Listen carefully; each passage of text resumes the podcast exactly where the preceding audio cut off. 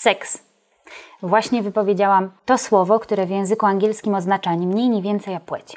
Zaś w języku polskim budzi kontrowersje nie ze względu na etymologię, ale społeczne i kulturowe normy, które często nie pozwalają do, na włączenie tej, tematy, tej tematyki do codziennego życia. Mój dzisiejszy gość odpowie na wszystkie Państwa pytania, na których zadanie nie było do tej pory przestrzeni, a także wyjaśni, w jaki sposób nasze wczesne doświadczenia wpływają na nasze rozumienie bliskości, seksualności, życia seksualnego, w jaki sposób rozmawiać z partnerem lub partnerką o swoich potrzebach seksualnych, w jaki sposób je eksplorować, a także co tak naprawdę seksuolodzy myślą o masturbacji. Moim i Państwa dzisiejszym gościem jest Aleksandra Żółkowska, psycholożka, psychoterapeutka, seksuolożka, współzałożycielka Centrum Psychoedukacji i Rozwoju. Dzień dobry, Olu. Dzień dobry, witam Państwa serdecznie. Przypomnę Państwu, że z prawej strony ekranu znajdujecie Państwo okno czatu, w którym można przez cały czas trwania webinaru zadawać pytania skierowane do naszej ekspertki. Zadamy jak największą ilość pytań i postaramy się znaleźć satysfakcjonujące dla Państwa odpowiedzi, zatem zachęcam do zadawania pytań, a w międzyczasie, kiedy Państwo przygotujecie ten grad pytań, który spadnie na naszą dzisiejszą ekspertkę, ja pozwolę zacząć sobie od takich bardzo prostych i mhm. definicyjnych kwestii, które myślę, że w jakiś sposób uporządkują naszą e, rozmowę. E, czym jest seksualność? Czym jest seksualizacja, czym mhm. jest edukacja seksualna? Bo mam takie wrażenie, że w dyskursie publicznym często te słowa, te określenia są ze sobą mhm. mylone. To też mam takie wrażenie, że, że czasem e, jak rozmawiam, czy podczas prowadzonych e, warsztatów, e, czy zajęć z różnymi osobami i próbujemy sobie uzgodnić tę definicję, to czasami nie jest ona taka jasna, a to są tak naprawdę dwie, trzy potężnie różne definicje, no, które mają zupełnie różne znaczenie i myślę sobie, że warto wyjść od początku, czyli od seksualności i, i ta definicja, kiedyś John Bancroft rozpisywał się na 10 stron swojej książce, czym jest ta seksualność, a czym nie jest. Niemniej już na dzień dzisiejszy można troszkę nadać jej ramy i, i taką podstawową definicją to jest coś, co jest wrodzone. Czyli seksualność jest takim naszym wrodzonym atrybutem, który ma każdy z nas od poczęcia aż do śmierci. Jest to naturalna funkcja ludzkiego organizmu, y, która motywuje nas do wchodzenia nie tylko w relacje, ale też do ich tworzenia, bycia, realizowania e, różnych potrzeb. I, i co warto powiedzieć, to to, że seksualność ma trzy wymiary. E, biologiczny, społeczny, społeczno-kulturowy. I tutaj nie chodzi o to, ile, co, jak i dlaczego, ale też y, z kim, jak się z tym czujemy, co o tym myślimy i też w jakim miejscu na Ziemi się znajdujemy. To wszystko wpływa na tą definicję, więc warto myślę podkreślić, że jest to wrodzony atrybut każdego żywego człowieka. Seksualizacja natomiast, y, co czasami mnie uderza, jak jest mylona i Ciebie rozumiem też, jak z edukacją seksualną, to seksualizacja jest procesem, czyli to jest coś, co my tworzymy, co trwa, no i tak naprawdę wynika z niego, że wartość drugiej osoby, drugiego człowieka, samego siebie, samej siebie wynika tylko i wyłącznie, z, czy głównie z atrakcyjności seksualnej. Czyli nie jest ważne to, co ja o sobie myślę, jaką osobą jestem, tylko ważne jest to, że wyglądam, no to powinnam była, czy powinien był czuć się dobrze, tak, bo mhm. to o, o, obie płci dotyczy.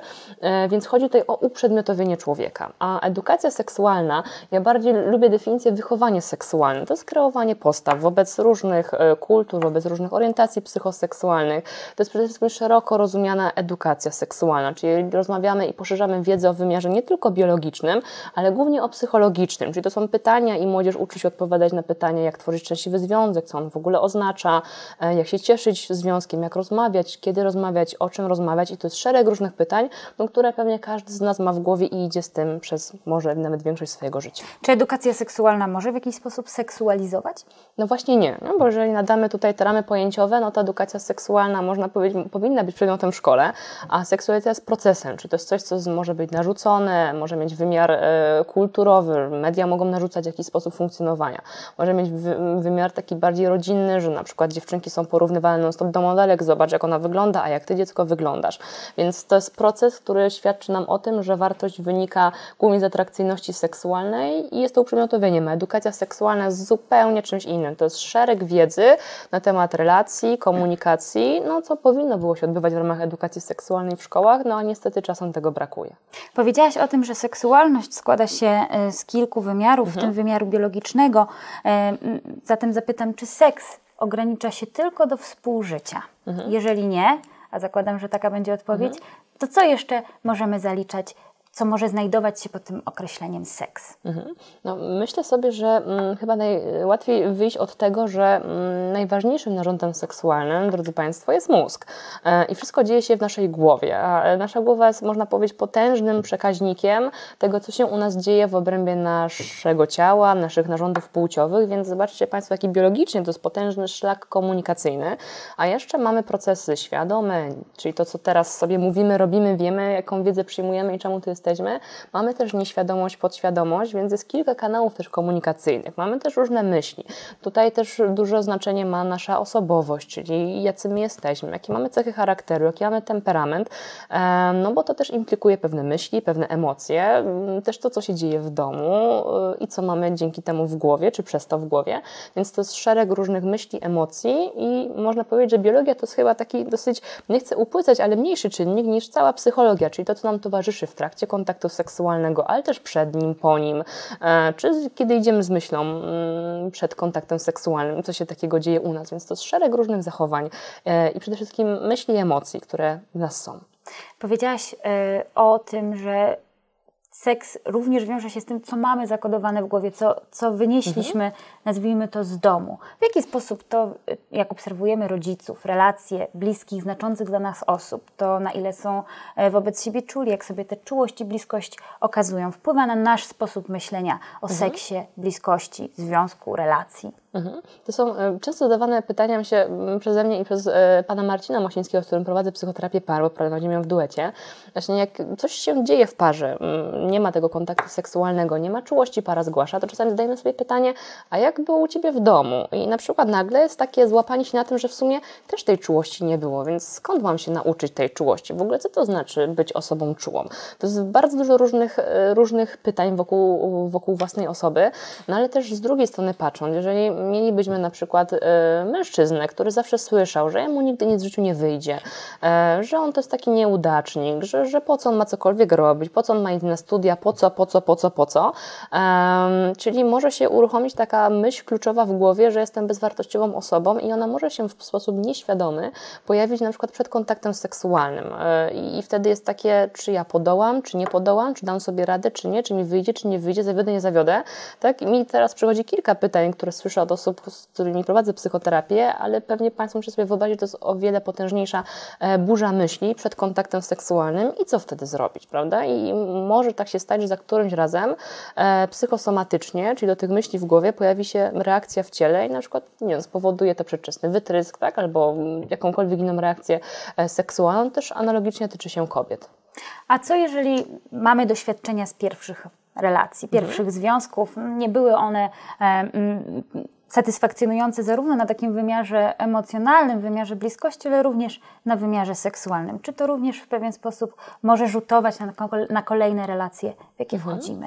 Y, może rzutować, ponieważ y, gdyby się tutaj y, chwycić na chwilkę koncepcji różnic indywidualnych, to możemy śmiało powiedzieć, że ludzie różnie reagują na seksualność, mają różne potrzeby seksualne.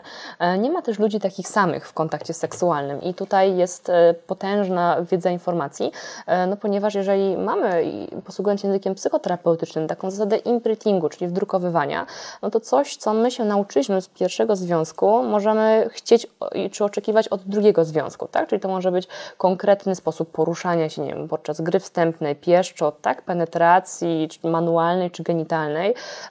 I to może być szereg zachowań, których możemy później oczekiwać od kolejnej osoby, no ale ona może nie być taka sama jak ta poprzednia. Hmm? No właśnie, ale może jeszcze też nie wiedzieć, czego my oczekujemy. Tak.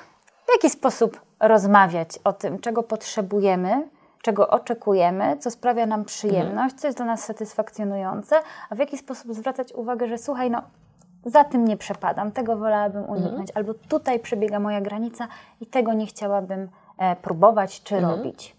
To jest myślę bardzo ciekawe pytanie, bo skoro seksualność mamy wrodzoną, to powinniśmy o tym rozmawiać z automatu, prawda? Mhm. Jakoś o tym, kto jest na jakiej diecie, rozmawiamy, tak? Kto ile śpi, kto ile schudł, nie ma problemu. To są inne rzeczy, które mamy wrodzone. Sfera seksualna jest sferą, gdzie no właśnie jakoś coś się pojawia typu tabu i ciężko nam jest to przebić. No pytanie, e, czemu i, i, i dlaczego? E, no niemniej jednak e, myślę, że, że warto sobie powiedzieć wprost, że, że to może mieć duże znaczenie. No i pytanie, jaki byłby ten kontekst rozmowy, bo, bo czasami y, jechanie w miejscu publicznym w tramwaju i powiedzenie, ej, słuchaj, chcę pogadać o seksie, tak, i, i wszyscy się patrzą w oku, o co chodzi, no może nie być takim dobrym momentem, nie? Więc to myślę zależy od kontekstu. E, czasami warto podążać za tym, co się dzieje, czyli jest jakaś mm, chwila, gdzie, nie wiem, oglądamy film i na przykład ktoś, tak, ma dojść do kontaktu seksualnego, możemy poruszyć tą informację, czy na przykład kiedyś w neutralnych emocjach, w neutralnym momencie powiedzieć, słuchaj, tak, ja mam inne doświadczenia, czy możemy spróbować tak, czy inaczej, ale myślę, że warto to robić bez zarzutu, bo, bo druga strona też nie domyśli się, dopóki nie powiemy, nie? No, psycholog też nie czyta w myślach, więc póki nie dostaniemy tej informacji od drugiej strony, no to też się nie dowiemy, co ta osoba oczekuje, także w takich neutralnych warunkach, kiedy nie jesteśmy, nie wiem, pokłóceni, tak, i wyrzucamy sobie w kłótni, a bo, bo ty, ty to zawsze, ty. tak, co już tutaj wchodzimy w generalizację i różne procesy, yy, błędy poznawcze, które się pojawiają, więc warto w neutralnym momencie, tak, kiedy jest dobrze, no czasami może być taki moment, że niekoniecznie chcemy rozmawiać o tym, co, mm, co poprawić, ale warto wtedy naprawdę w innych emocjach usiąść, porozmawiać i zadać sobie pytanie, słuchaj, a jak my w ogóle widzimy nasz seks? Jak my chcemy stworzyć nasz seks? Tak samo jak ja zadaję pytanie parom, co znaczy w ogóle związek, nie? Gdzie jest przekroczenie tej granicy tego związku, to co znaczy, że mamy udany seks? Po czym ty poznajesz, po czym ja? Jak go możemy w ogóle stworzyć? Pewnie masz inne doświadczenia i możemy razem to zbudować po prostu i, i nauczyć się siebie, swoich definicji, bo też na każdym etapie życia my jako ludzie się zmieniamy i to, że nie wiem, w liceum mamy taki seks, to niekoniecznie po studiach, tak, czy w wieku 30-40 lat musimy mieć taki sam seks, więc to warto Mhm, więc warto. warto. więc to warto na chwilkę, na chwilkę zrobić sobie taką stopklatkę w seksie i zadać sobie pytanie, czy to mi teraz służy, czy nie, czy coś się po prostu czasem nie zmieniło. To ja zrobię stopklatkę w Twojej wypowiedzi, dlatego że mamy mhm. bardzo interesujące pytanie Proszę. od y, naszej widzki Katarzyny, która pyta, co można zrobić, by mieć większą ochotę na seks z partnerem w wieloletnim związku. Mhm. To e, myślę sobie, że tutaj warto się odwołać do znanej terapeutki Esther Perel, która zajmuje się nie tylko mm, jakby w jednej kulturze, ale wielokulturowym badaniem związków i relacji.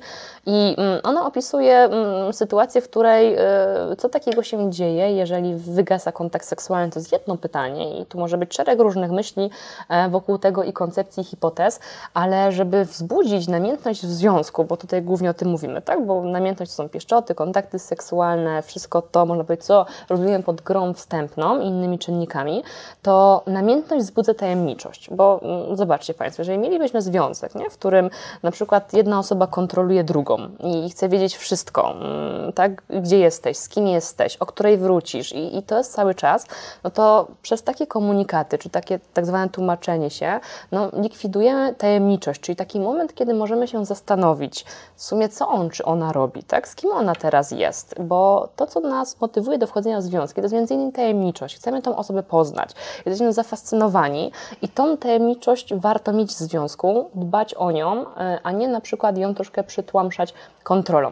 Bo Esther Perel opisuje, że osoba, która nas podnieca, to jest osoba nieznana, ale osoby też, które na przykład są we własnym żywiole, czyli na przykład ktoś e, z pary um, grałby na gitarze tak? I, I, miałby swój zespół, no i na przykład druga strona e, zabraniałaby mu to, tego notorycznie, no ale mogłaby iść, zobaczyć, że jest w swoim żywiole i wtedy jesteśmy najbardziej podniecające dla swojego partnera czy partnerki, w bądź momencie, kiedy mamy tą tajemniczość, czyli na przykład on jedzie daleko na konferencję, ona zostaje w domu i na przykład za nim tęskni. Już się buduje takie poczucie dystansu, co się dzieje i można wtedy, kiedy on wraca do domu, poopowiadać sobie. Więc i tajemniczość, i bycie we własnym hobby, żywiole, czy obserwowanie osoby w swoim własnym hobby, żywiole bardzo buduje namiętność w relacji.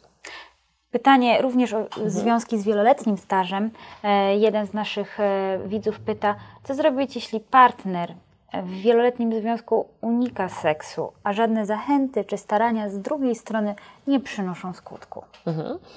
To właśnie pytanie też, co znaczy unika i w jaki sposób to robi, prawda? I czy jest w ogóle możliwość rozmowy o tym, bo e, są sytuacje, w których można powiedzieć, słuchaj, unikasz kontaktu seksualnego, a druga strona powie, nie no co ty mówisz, daj spokój, przecież mieliśmy seks miesiąc temu.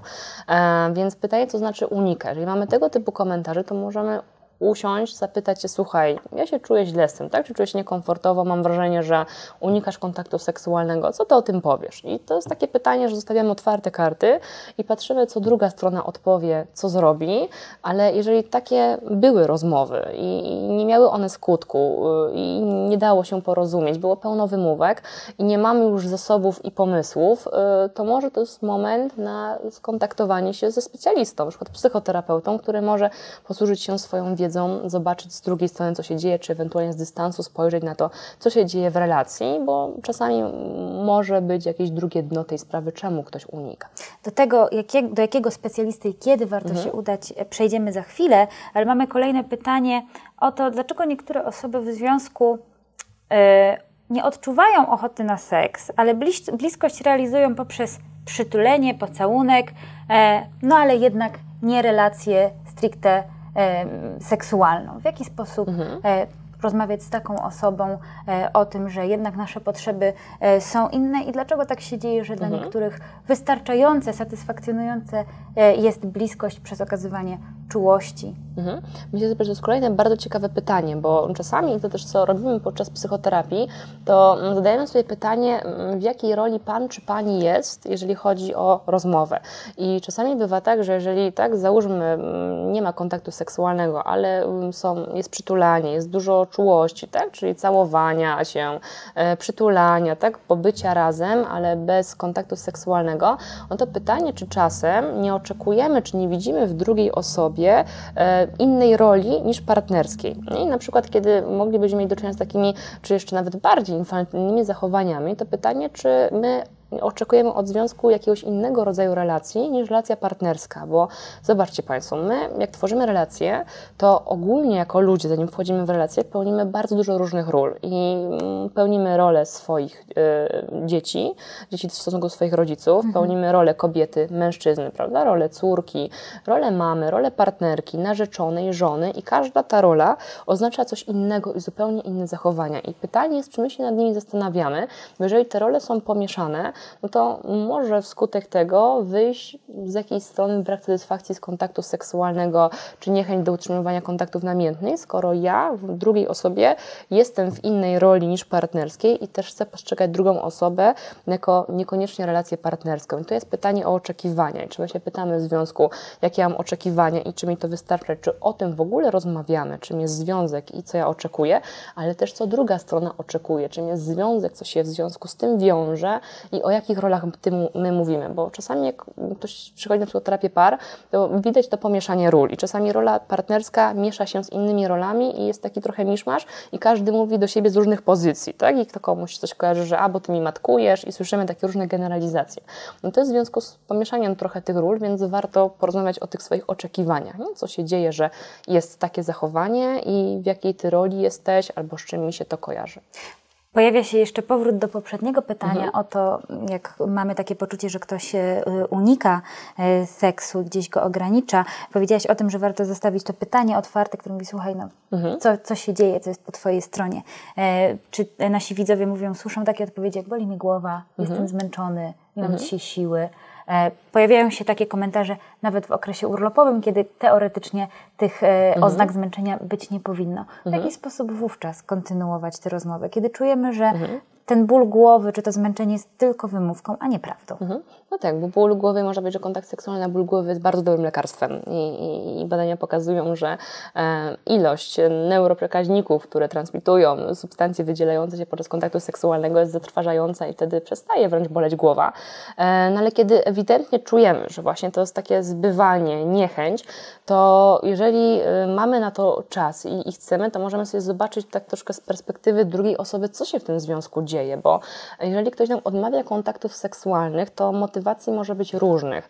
E, w gabinecie, jak się spotykam czasem mm, z tego typu trudnością, to na przykład to, to mogą być osoby, które boją się bliskości, bo no, kontakt seksualny jest wyrazem bliskości, e, dużej, budowania dużego rodzaju intymności i ten kontakt seksualny, jeżeli jest ograniczany, to może to być taka nieświadoma obawa przed bliskością, przed zranieniem.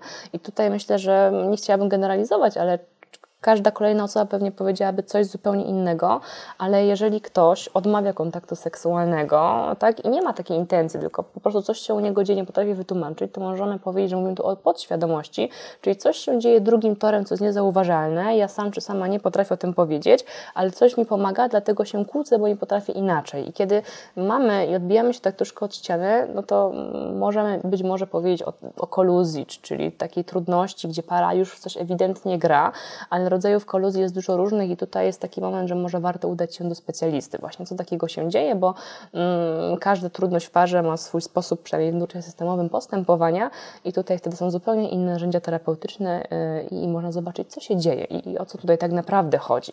Nie? Tak samo jak nie chodzi o to, że ktoś zostawia gdzieś skarpetki, tak, czy deskę klozetową, tylko czasami ktoś się to można wrzucić do worka odpowiedzialności, na przykład się kłóci odpowiedzialność. Więc co idzie tym drugim torem, jeżeli chodzi o relacje czy unikanie kontaktu seksualności, bo może to się u kogoś na przykład równać z tym, że unika bliskości. E, dużo czasu poświęciłyśmy e, związkom z wieloletnim stażem, mhm. natomiast pojawiło się pytanie o to, jak poradzić sobie ze strachem przed inicjacją, przed pierwszym seksem. Mhm. To można się zadać, zadać sobie pytanie, skąd w ogóle ten strach się wziął. Czyli jeżeli ja się czegoś obawiam, to jest jedno, ale w sumie czemu ja mam się tego obawiać? Czy to są rzeczy, które na przykład wynosimy z domu? Bo ja znam sytuacje różnych pań, które obawiały się kontaktu seksualnego, czy, czy to po warsztatach mówiące swoje historie, czy podczas psychoterapii i na przykład za tym stały różne przekazy międzypokoleniowe. I na, na przykład, przykład babcia do mamy mówiła uważaj na tych facetów, oni są tacy dranie yy, i trzeba na nich uważać. Później mama to mówi do córki, no i córka to słyszy, że faceci to są dranie i, i boi się wejść w związki, w relacje, później może się bawić kontaktu seksualnego.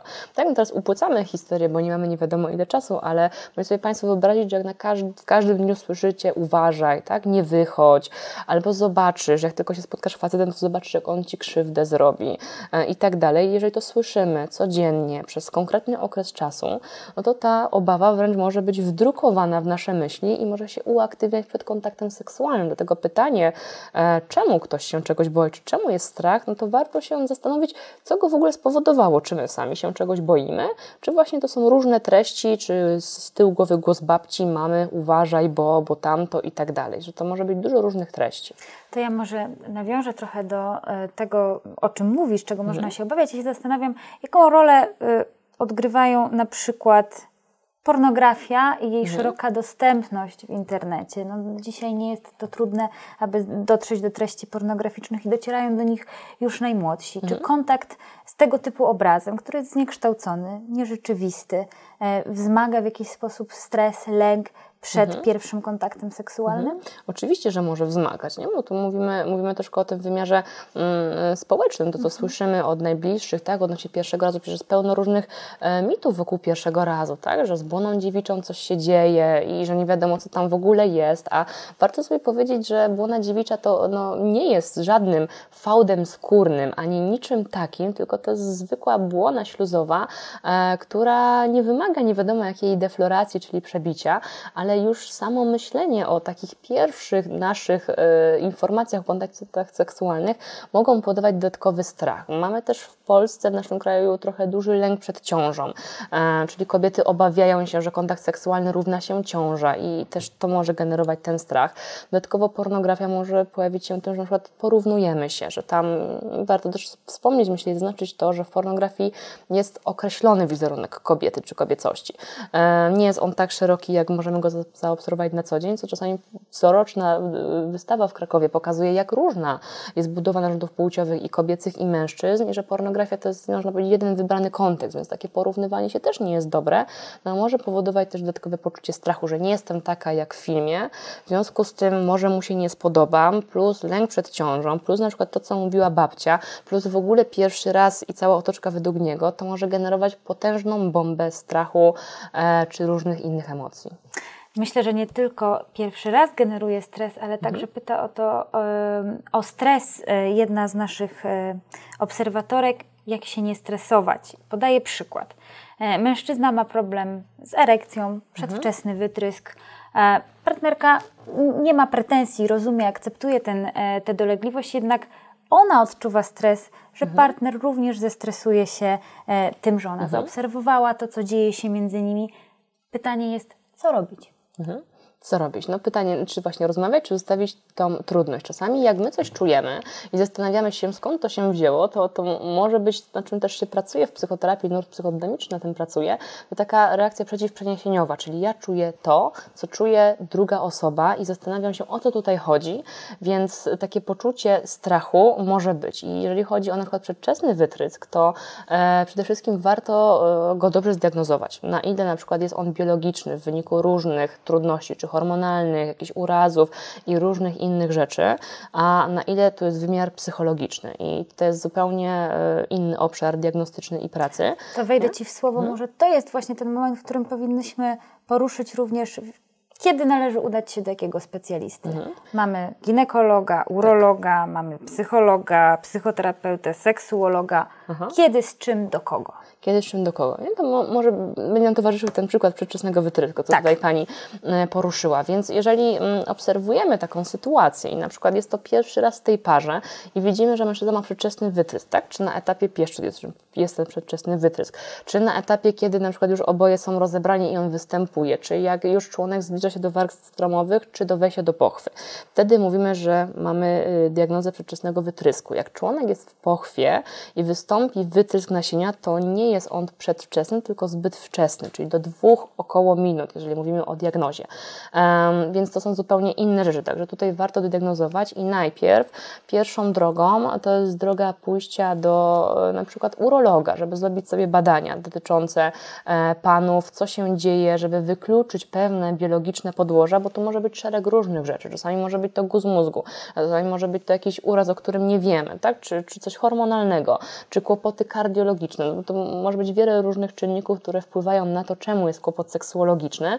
Więc jak udamy się czy to do e, urologa, tak? czy u pań analogicznie u, do ginekologa i zrobimy sobie szereg różnych badań i hormonalnych i wykluczymy podłoże biologiczne, to wtedy jest czas na diagnozę właśnie e, psychoterapeutyczną, seksuologiczną. Dlaczego Dlaczego używam tego słowa? Bo mm, jest troszkę różnica między pracą psychologa a psychoterapeuty. Myślę, że warto powiedzieć, że psychoterapeuta to jest osoba, która jest albo po medycynie, albo po psychologii bądź innym wyższym wykształceniu, która dodatkowo skończyła szkolenie psychoterapeutyczne 4 bądź 5-letnie i ma narzędzia pracy do modyfikacji e, zachowań. I chodzi o to, że jeżeli mamy konkretną trudność i widzimy psychoterapeutę, który jest seksuologiem, to możemy domniemywać, że ma narzędzia do właśnie modyfikacji tego, co jest psychogenne czyli niebiologiczne i ułożenia sobie tego mm, pracy z tą osobą. Więc y, tutaj diagnostyka ma potężne znaczenie, bo wtedy psychoterapeuta widzi, co się dzieje i może odpowiednio poinstruować czy parę, czy indywidualnie, to jest bardzo zależne, aczkolwiek kłopot seksuologiczny dotyczy dwoj, dwie osoby w relacji, więc można się udać do psychoterapeuty par bądź do psychoterapeuty indywidualnego. Więc przedwczesny wytrysk może nieść dużo różnych myśli, emocji. Jakby nie ma za bardzo badań też w tym temacie, bo bardziej trzeba było popytać po gabinetach czy prywatną praktykę. Mm, ja spotykam się z sytuacjami, że na przykład mężczyzna myśli o sobie, że jest beznadziejny I, i nie tylko myśli w sferze seksualnej, ale myśli w wiele różnych sferach i na przykład sfera seksualna może być taką kompensacją tych wszystkich jego myśli, niedociągnięć i na przykład kłopot się może pojawić pojawić w tej konkretnej sferze. I tutaj hipotez, skąd to się bierze, może być dużo, dużo różnych, ale kłopot jest na pewno do zdiagnozowania i zobaczenia, czy biologiczne, czy psychogenne i jak dalej z tym postępować. Pytanie również pojawiło się o to. Miriam e, zapytała, czy brak orgazmu może mieć podłoże psychologiczne, skoro już rozmawiamy o mhm. tych podłożach biologicznych psychologicznych, mhm. to czy brak orgazmu może mieć podłoże mhm. psychologiczne? Analogicznie do, do myślę sobie przed, przed chwilą do mojej wypowiedzi, że może mieć i biologiczne, i psychologiczne. E, możemy powiedzieć, jeżeli chodzi o kobiety, ja sobie zanotowałam, że ogólnie zaburzenia seksualne dotyczą od 35 do 60% kobiet.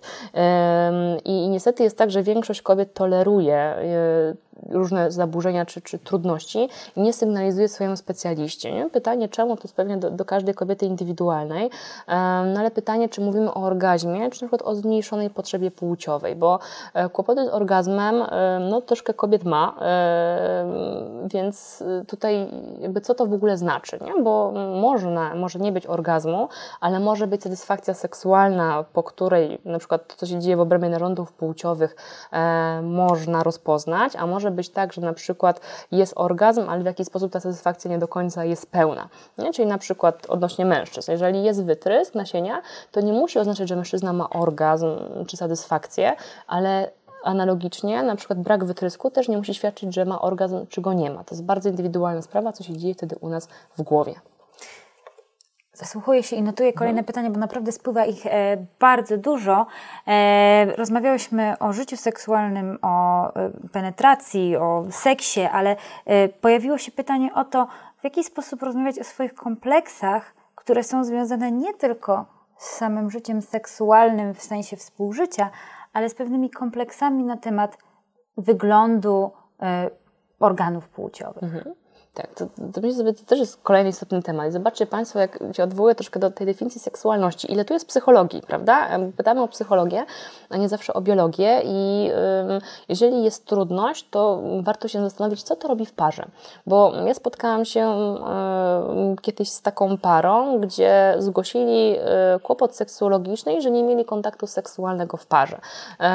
w jakiś sposób, tak? Czy on nie chciał, czy ona nie chciała, nie spotykali się w połowie drogi, żeby mogli mieć ten kontakt seksualny seksualny i um, kiedyś pani powiedziała, że ona się wstydzi swojego ciała, swojej cielesności, na to jej mąż odpowiedział, że on wcale tak nie uważa, dla niego ona jest najpiękniejszą kobietą, e, jaką on może mieć w związku i w relacji i w życiu. I jak ona to usłyszała, to się rozpłakała, bo mówiła, że cały czas myślała, że on myśli inaczej. I dlatego on nie chce, i właśnie pytanie jest, na ile coś się dzieje też w naszej głowie, w obrębie tego, co się dzieje w naszych narządach, e, a ile to się dzieje też w relacji.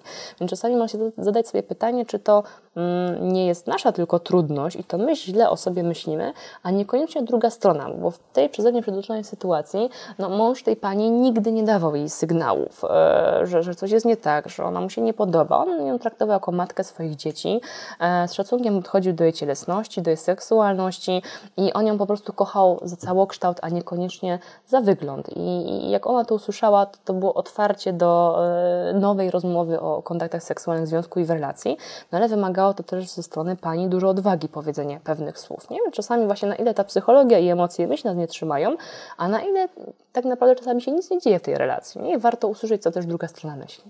Natalia dopytuje również do poprzedniego mhm. pytania. E, mężczyzna nie zawsze ma orgazm. Czy to oznacza, że nie podnieca go partnerka? Tak nie, do końca? to wcale, wcale nie do końca tak znaczy.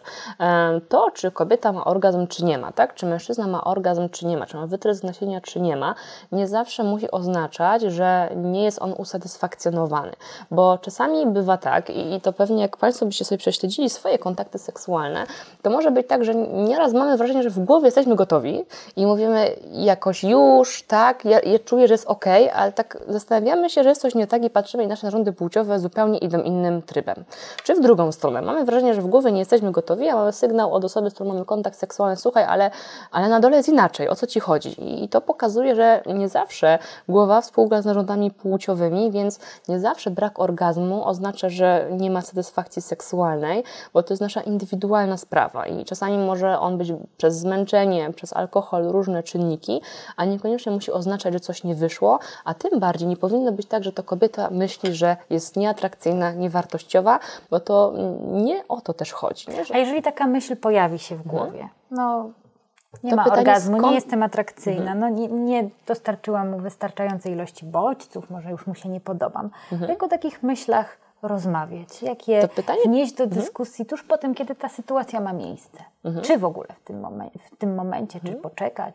To pytanie, czy te myśli nie są spowodowane seksualizacją, że ja powinnam wyglądać, powinnam mhm. wszystko dobrze zrobić i mieć też dobry seks. I jeżeli tego nie ma, to że jest moja wina. No, nie, nie, do końca. Nie powinniśmy, myślę, w ogóle w kontakcie seksu, seksualności mówić o winie czy nie winie. Tak? Jesteśmy e, ludźmi dorosłymi, przynajmniej dorośli podejmują kontakty seksualne i, i, i warto podejść do tej sytuacji po prostu dojrzale. Jeżeli czujemy się nieodpowiednio, to możemy się zapytać, słuchaj, czy Twoim zdaniem ja coś zrobiłam nie tak, że, że nie wyszło? Poza tym no i właśnie i pytanie to sama się tym złapałam, na ile tutaj nie to, co się dzieje w mediach, e, nam mówi, że ten seks powinien być zawsze super, z fajerwerkami, za każdym razem, bo jak nie, to jest tragedia. No nie do końca tak jest. Nie? Nasza fizjologia nie zawsze pozwala na to, żeby było super fajnie, czasami jesteśmy zmęczeni, czasami druga strona bardziej chce, więc to zrobimy, czasami zupełnie odwrotnie, więc też się może dużo dziać i też warto zdjąć sobie z głowy taki ideał super seksu za każdym razem, takiego mega ekstra, bo realność też bywa zupełnie różna i czasami jest super hiperseks, czasami jest trochę gorszy seks, no ale żeby ta jakość bardziej niż ilość tego seksu była satysfakcjonująca. To myślę, że o to głównie chodzi. No dobra, ale jak się bronić przed tymi wszystkimi mhm. wpływami mediów? Rozmawiałyśmy e, przed wejściem na antenę o programach typu na przykład Warsaw Shore, mhm. E, w których e, no, tego seksu, gotowości do seksu, ilości seksu jest bardzo dużo. Mhm. Ogląda to e, spora rzesza osób młodych, która może myśleć, że no, to jest właśnie ten standard, mhm. do którego powinienem dążyć. No standard to nie jest mhm. i dążyć do niego raczej nie warto, no ale takie poczucie, że może coś ze mną jest nie tak, mhm. pozostaje. W jaki sposób ja mogę zweryfikować te informacje, co jest standardem, co powinno być, jak odnaleźć to, że no, mhm.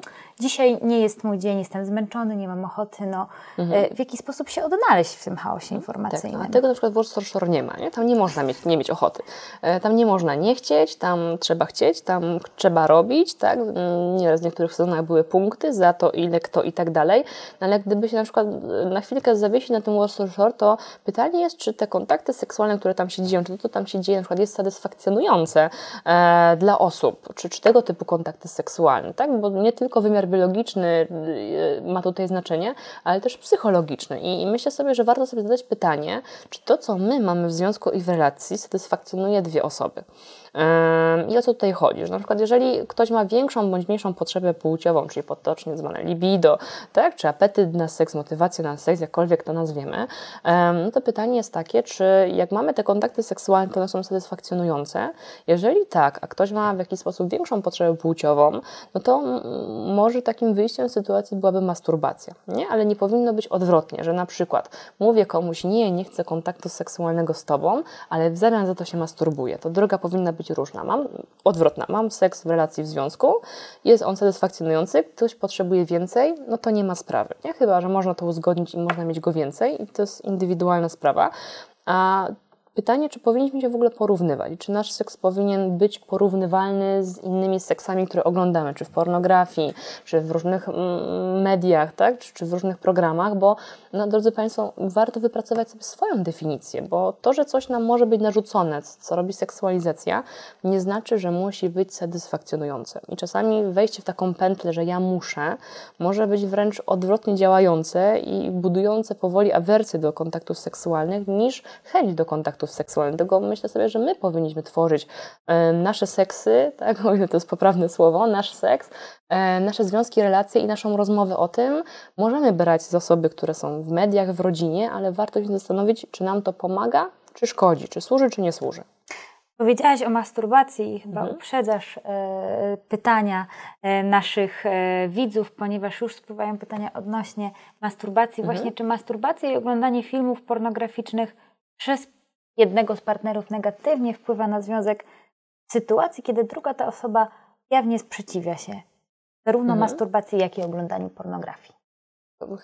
Chyba z tego pytania wynika, że, że wpływa, że rozumiem, że tu może być um, jakiś konflikt. I, I, myślę sobie, że granica między um, kontaktami seksualnymi a pornografią jest dosyć cienką granicą, um, bardzo płynną i łatwo przejść. I warto się zastanowić, czy pornografia nie jest na przykład jakimś substytutem pobudzania się i potrzebna jest do pobudzania.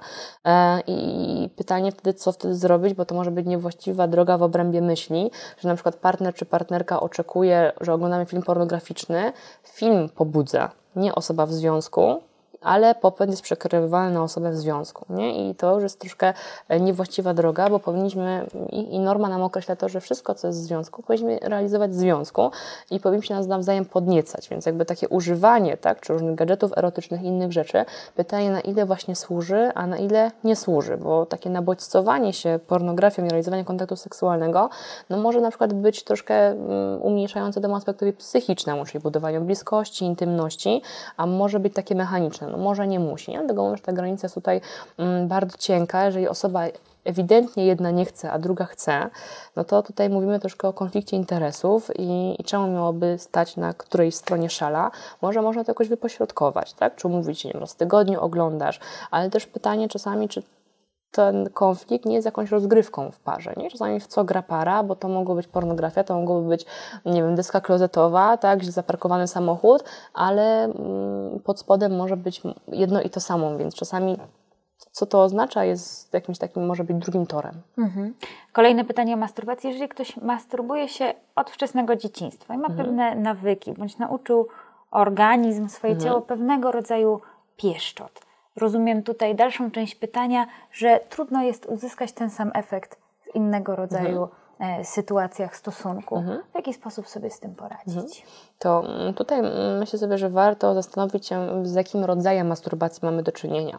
Bo jeżeli na przykład, tak, teraz gdybam, bo, bo nie, znam, e, nie znam osoby przypadku i zawsze diagnoza jest na podstawie konkretnego wywiadu seksuologicznego, ale gdybyśmy mieli do czynienia z masturbacją instrumentalną, która e, może być w wyniku dużego na przykład napięcia, ktoś się uczy, że jest napięcie i nie potrafi go rozbudować inaczej niż poprzez masturbację i uczy się tej drogi, to może ona przejść później w kompulsję. E, jeżeli jeżeli chodzi o masturbację się, a kontakt seksualny, to trudność może być taka, że jeżeli na przykład mężczyzna, bo nie wiem, to czy to pytanie mężczyzny czy kobiety. Też nie wiem. Ale jeżeli może Pani nam podpowie, czy dotyczy ta masturbacja mężczyzny czy kobiety, um, ale jeżeli dotyczyłaby ona mężczyzny, to też przyzwyczajenie się do konkretnego nacisku dłoni, do konkretnych ruchów może być trudne w kontakcie seksualnym, no bo pochwa ma inną budowę, inną strukturę, e, inny nacisk, więc Tutaj poleca się czasami panom mm, takie treningi masturbacyjne, które są opisane w różnych książkach seksuologicznych, żeby na przykład, żeby go oduczać powoli. Jednym z treningów jest, żeby zacząć sobie od tego, żeby na przykład rozpocząć masturbację w prezerwatywie. Nie? Mm, po jakimś czasie dołączyć lubrykant, tak? po jakimś czasie zmienić rękę, po jakimś czasie spróbować kontaktu dopochwowego i taka droga pod okiem specjalisty może zmienić ten kontakt seksualny z masturbacji na kontakt genitalno-genitalny. Pytanie, czy masturbacja jest szkodliwa? Jak wpływa na człowieka? Mhm to myślę sobie, że ta dyskusja, czy szkodliwa, czy nie, to pewnie zależy od częstotliwości, wydźwięku i kontekstu masturbacji. E, ogólnie można powiedzieć, że nie, nie jest szkodliwa, jest rozwojowa, o ile właśnie jest rozwojowa e, i jest naturalną metodą, zwłaszcza w wieku dojrzewania, um, radzenia sobie z kontaktami seksualnymi. Jest takim troszkę substytutem. Jeszcze wiem, że e, nie mogę odbywać kontaktów seksualnych, bądź nie jestem gotowy psychicznie, no to w wieku dojrzewania odkrywam masturbację. To jest świetna metoda na tamten czas, na tamten moment. E, myślę, że kłopot jest wtedy, kiedy masturbacja jest zamiast kontaktu, kontaktu w relacji seksualnego, czy jest jakąś kartą przetargową, tak, formą nie wiem, szantażu, wymuszania. Wtedy jest kłopot, no ale to już raczej mamy do czynienia z osobami dorosłymi, więc to zależy od charakteru masturbacji i od kontekstu tej masturbacji i jeżeli ona nie służy parze, związkowi, relacji, to można skonsultować to ze specjalistą. A propos tego, co służy lub nie służy parze, pojawiają się pytania o fantazje seksualne, ale także o trójkąty. Mhm. Para fantazjuje o trójkącie, w końcu realizuje swoje marzenie. Czy to może być niebezpieczne dla związku? Mhm. Jeśli tak, to w jakich aspektach? Mhm. Może być bezpieczne i może być niebezpieczne, bo mm, gdyby mm, do tego pytania mm, podpiąć koncepcję e, systemową e, triangulacji, to na przykład może być tak, że kiedy w związku mamy takie poczucie, że trochę nam się nudzi, chcielibyśmy poeksperymentować, ale na przykład czujemy się, że ta bliskość jest dosyć intensywna i się jej na przykład boimy na poziomie nieświadomym, to może powstać pomysł o trójkącie. I, i są sytuacje, gdzie niektórym osobom służy służy ten trójkąt, ale są sytuacje, gdzie na przykład nie spodziewamy się konsekwencji takiego, takiej relacji, takiego kontaktu seksualnego i na przykład są sytuacje, w których mężczyzna widząc swoją żonę z inną kobietą mówi, że w ogóle on się tego nie spodziewał, to jest ponad jego możliwości, on tego nie zniesie i na przykład może się kończyć rozstaniem, czy w drugą stronę. Kobieta myślała, że będzie wszystko w porządku, ale jak już zobaczyła namacalnie, co się dzieje, czyli była w tej sytuacji tu i teraz, ten kontakt seksualny się odbył i widziała na przykład swojego męża z innym mężczyzną, czy e, z inną kobietą, to stwierdziła, że na przykład jej granice są przekroczone, już nie potrafi na niego spojrzeć tak samo. Także jedno to jest to, co, z czym są nasze fantazje i co one oznaczają, a drugie to jest ich realność, bo warto mm, zastanowić się nad tym i nad fantazjami, że one mogą mieć różną rolę. I pewnie każdy z Państwa, każdy z nas, ja też, fantazjowaliśmy kiedyś, że na przykład, a, nie wiem, uduszę swoją mamę, tak? Ona mnie tak denerwuje, że uduszę swoją mamę. No to takiej myśli nie miał, nie? Pewnie każdy miał. E, ale nie każdy ją realizował, bo zdawaliśmy sobie sprawę, tak jako nastolatki, dzieciaki, no, że takich rzeczy się nie robi. E, no i jakbyśmy zrealizowali tą fantazję, to pewnie większość z nas jak nie wszyscy, by jej żałowała, więc nie zawsze fantazje e, są wydźwiękiem tego, co byśmy chcieli w realności, a mogą coś oznaczać. Nie? Czasami mogą oznaczać bardzo dużo, czy fantazje w różnym kierunku idące e, nie zawsze muszą dotyczyć preferencji, kontaktów seksualnych, więc warto się zastanowić nad fantazjami, co one oznaczają i skąd się biorą. Jak docierać do tego znaczenia mhm. tych fantazji? Jak je rozumieć? No mam jakąś fantazję, mhm. nie, nie wiem skąd się wzięła, nie wiem dlaczego. Mhm. Jak, w, jaki, w jaki sposób mogę dotrzeć do tego ukrytego znaczenia mhm. tej fantazji? To myślę sobie, że ukryte znaczenie mm, samemu czasami jest trudno nadać, bo jeżeli żyjemy w swoim świecie, w swojej bańce e, i, mamy pewne myśli emocje, czasami trudno na, nam jest zobaczyć je z dystansu. I tutaj myślę, że można się pokusić o e, czasami mm, wsparcie się u specjalisty, bo jeżeli na przykład, tak, i, i mówię o tym, co ci usłyszałam od pacjentów, e, pewna pani zgłosiła się z sytuacją, że ona ma fantazję o kobietach i bardzo boi się, że jest y, homoseksualna, a ma męża i dzieci i to jej już spędza sens powiek, bardzo się boi, widzi, że i ma wrażenie, że patrzy na kobiety zupełnie inaczej niż kiedyś, no ale z drugiej strony ma męża i dzieci i nie wie, czy ona jest biseksualna, czy ona jest homoseksualna, czy jednak heteroseksualna, czy to się jakoś zmieniło i tak dalej, ale że ma taką fantazję. I śledząc akurat u tej osoby w procesie psychoterapeutycznym znaczenia tej fantazji, to nie chodziło stricte o kontakt seksualny, tylko ona i w jej historii tą fantazją i w tej fantazji jeszcze znaczące było to, że to ona zawsze dominowała kobietę. Więc to znaczenie fantazji jest też potężne, kto z kim, w jakiej konstelacji i tak dalej. U niej było tak, że oto ona zawsze dominowała kobietę, ale ta fantazja na przykład urywała się na takim momencie, kiedy miało dojść do kontaktu seksualnego. Czyli nie wiem, jest czułość, jest namiętność, jest jakaś gra między dwiema kobietami i ona się urywa i nie potrafi ten film iść dalej. I ona sobie odgrywała takie swoje różne trudności i dominację nad kobietami ogólnie, że w pracy była osobą taką która, której się kończyło wiele różnych sytuacji i spraw, ona, można powiedzieć, potocznie obrywała i w fantazjach sobie to wszystko kompensowała. Więc dlatego fantazje mogą mieć potężną siłę nośną i czasami warto się zatrzymać, czy aby na pewno chcemy je realizować, no bo mogą one bardzo dużo oznaczać. Mówimy o znaczeniu, ale przejdźmy też do norm, bo mhm. to jest takie pytanie, które bardzo często się pojawia. Mhm. Ile seksu to jest ok? Ile seksu to już jest za dużo, mhm. a ile seksu to jest seksoholizm? Mhm. Okej, okay, o ile coś takiego jest. o ile coś takiego jest. E, prawda? E, no więc mm, myślę, że drodzy Państwo, to zależy od wielu czynników, od naszych preferencji seksualnych, czyli jak działa osoba, która nam się podoba. E, to zależy od tego, jaki mamy temperament, jaką mamy osobowość, e, tak i w jakim momencie życia jesteśmy. Gdyby się odnieść do takich ogólnych norm, to można powiedzieć, że najbardziej pobudzenie seksualnie, czyli największe libido mamy mniej więcej między 18 a 21 rokiem życia, kiedy dojrzewamy, no 17-21. Później ono troszkę spada, i kiedy mamy u obu płci 35-35 lat znowu się podwyższa i znowu nam się wszystkim chce. No i od 35 roku życia spada, ale nigdy nie wygasa. Powolutku sobie spada, każdemu we własnym tempie, a u kobiet w czasie menopauzy, czyli ostatniej miesiączki, znowu gwałtownie idzie libido do góry. Więc można powiedzieć, że mamy takie trzy rzuty, gdzie nam się najwięcej chce, ale ile nam się chce, to jest właśnie zależne od tego, jakie mamy libido, co się dzieje u nas hormonalnie i od tego, w jakim etapie wieku jesteśmy. Więc od tego zależy. I tutaj nie ma norm, że możemy sobie powiedzieć, że raz w ciągu dnia jest zdrowo i dobrze.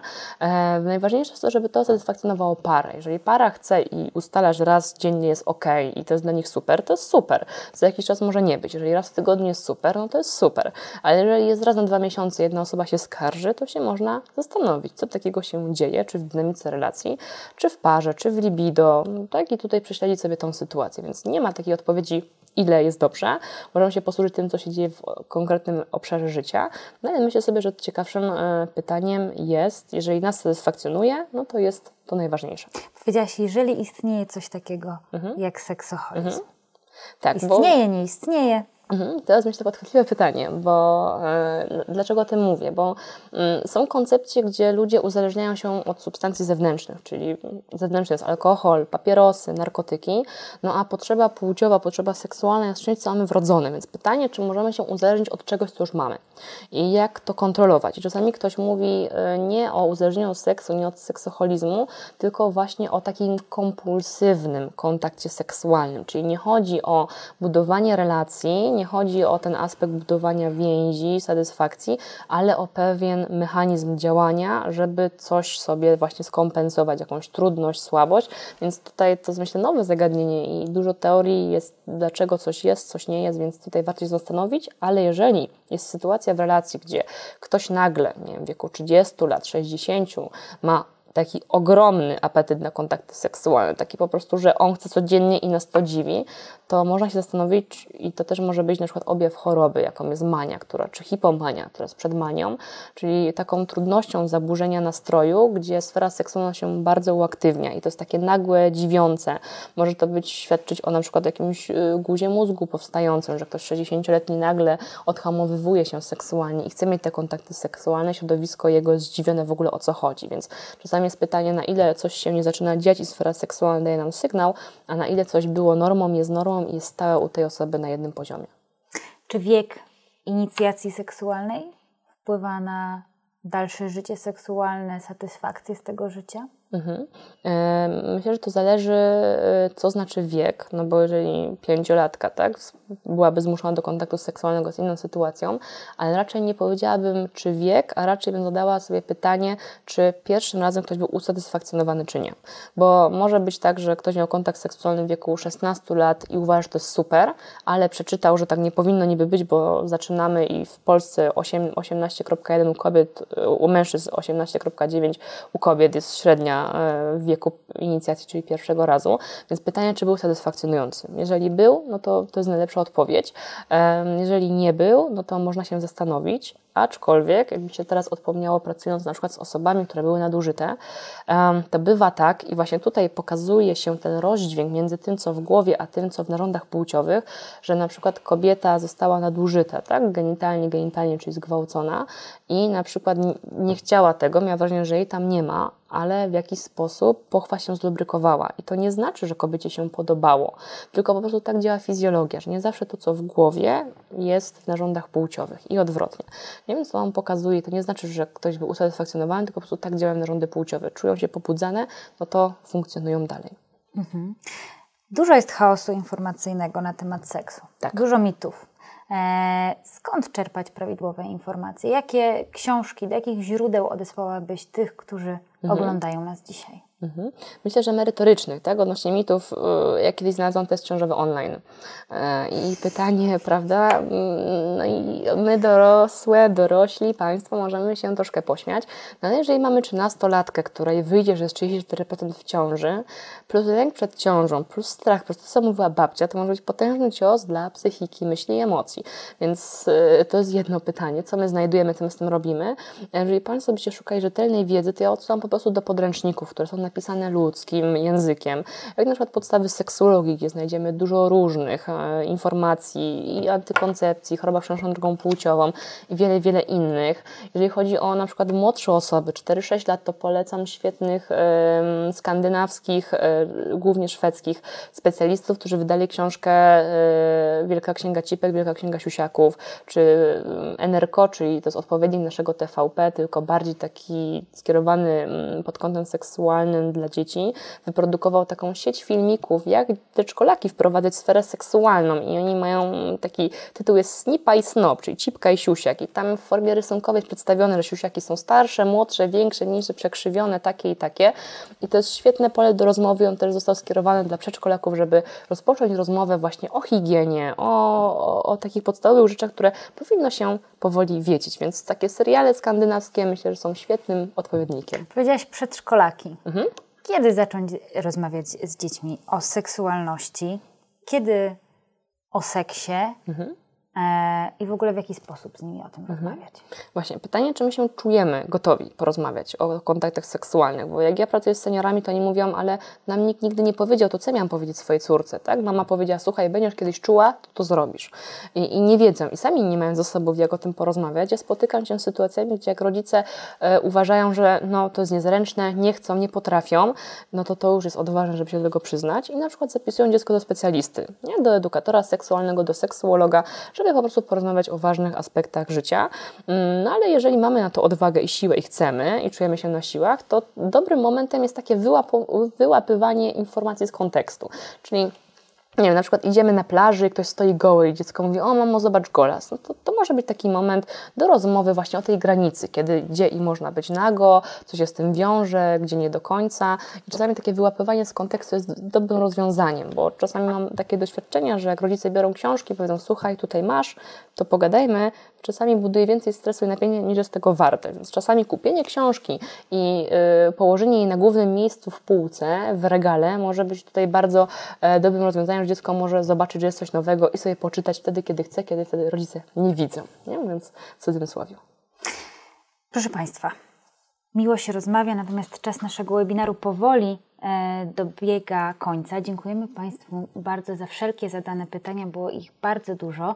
Już dzisiaj zapraszam Państwa na wrześniowy webinar. Dziękuję bardzo E, Oli za poświęcony czas i za to, że była dzisiaj tutaj z nami. Przypominam Państwu, e, dla tych, którzy chcieliby raz jeszcze odtworzyć naszą rozmowę lub puścić ją dalej w świat, będzie ona dostępna na kanale na YouTubie, e, kanał Strefy Psyche Uniwersytetu SWPS, ale również w formie podcastów na Spotify, Lekton, SoundCloud i iTunes. Odsyłam Państwa również na stronę psyche.swps.pl. Tam znajdziecie informacje o kolejnych zbliżających się webinarach, ale także odnośnik do zapisu Dziękuję Państwu bardzo za dzisiejsze spotkanie. Dziękuję mm. Tobie, Olu. Dziękuję również za bardzo na, ciekawe pytania. I na koniec z perlistym uśmiechem i słowem seks żegnamy się z Państwem. Seks! I życzymy dużo seksu. Do zobaczenia.